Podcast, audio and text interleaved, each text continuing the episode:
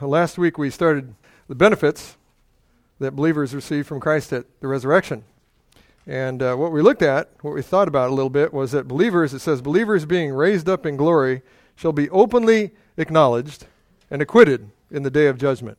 So be openly acknowledged. For all to hear, your advocate, Jesus Christ the righteous, will openly acknowledge you as his and declare that you are acquitted because you're his. He died for you, he bought you, he paid for you. And the second part of the answer says, well, let me read the, the complete answer. At the resurrection, believers, being raised up in glory, shall be openly acknowledged and acquitted in the day of judgment, and made perfectly blessed in the full enjoying of God to all eternity. Will be made perfectly blessed in the full enjoying of God to all eternity. So, first of all, it says we will be made perfectly blessed. And you know, the word bless often means happy. But I also think wrapped up in this, I'm certain that wrapped up in this, there is a fullness of a joy and a wonder and a bliss and an awe that, that He bought us, that He paid for us. And we will be perfectly at peace and blessed far beyond happiness.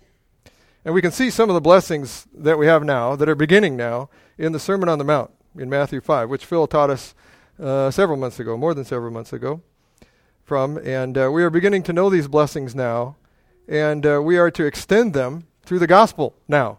Praise God. And we will know them in their fullness at the resurrection.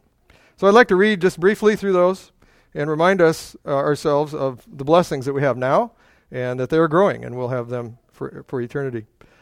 Blessed are the poor in spirit, for theirs is the kingdom of heaven.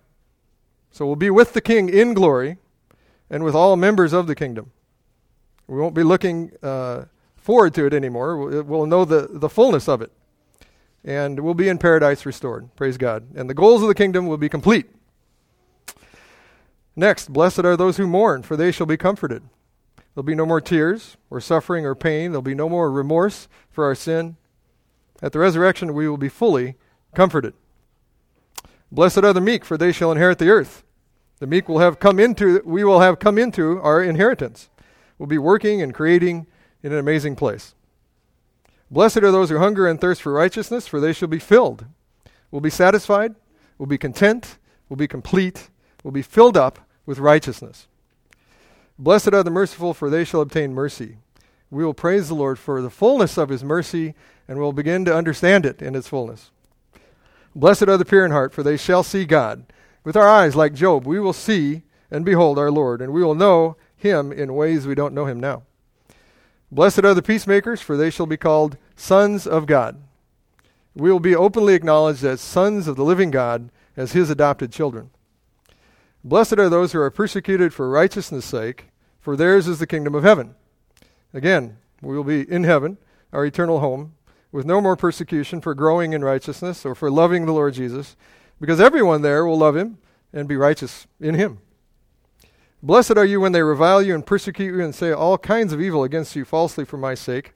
Rejoice and be exceedingly glad, for great is your reward in heaven. For so they persecuted the prophets who were before you. So at the resurrection, we will receive rewards and be able to use them for and offer them to our King. So in our glorified state, we will be fully satisfied, we'll be thankful, we'll be joyful, we'll be perfectly blessed. And we'll be perfectly blessed in the full enjoying of God to all eternity we'll be able to under, under uh, begin enjoying the Lord now. Of course, we can enjoy Him now, but not fully because our sin hinders us, and our flesh hinders us. Uh, the enemy hinders us. Uh, the world hinders us. But at the resurrection, we will be unhindered in our enjoyment of Him, who is our great reward and our inheritance.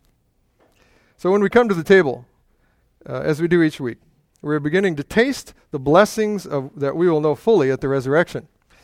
We're beginning to experience the blessings of being united with Christ. We're beginning to experience the blessings of the marriage supper of the Lamb. We're beginning to experience the fullness of enjoying God, knowing that that will be for all eternity. Let's praise God. God of glory, we long for the day when we will be perfectly blessed in the full enjoyment of you for all eternity. Help us to be kingdom minded people until then, and to rejoice even now that we will be with you in the place you are preparing for us. Forgive us for being too enamored with the world as it is now. Give us eyes to see what we will have, what is kept in heaven for us. we joyfully come now to the table of the Lord to give thanks for our great hope and to praise the one who died and rose again for us, our Lord and Savior Jesus Christ. Amen.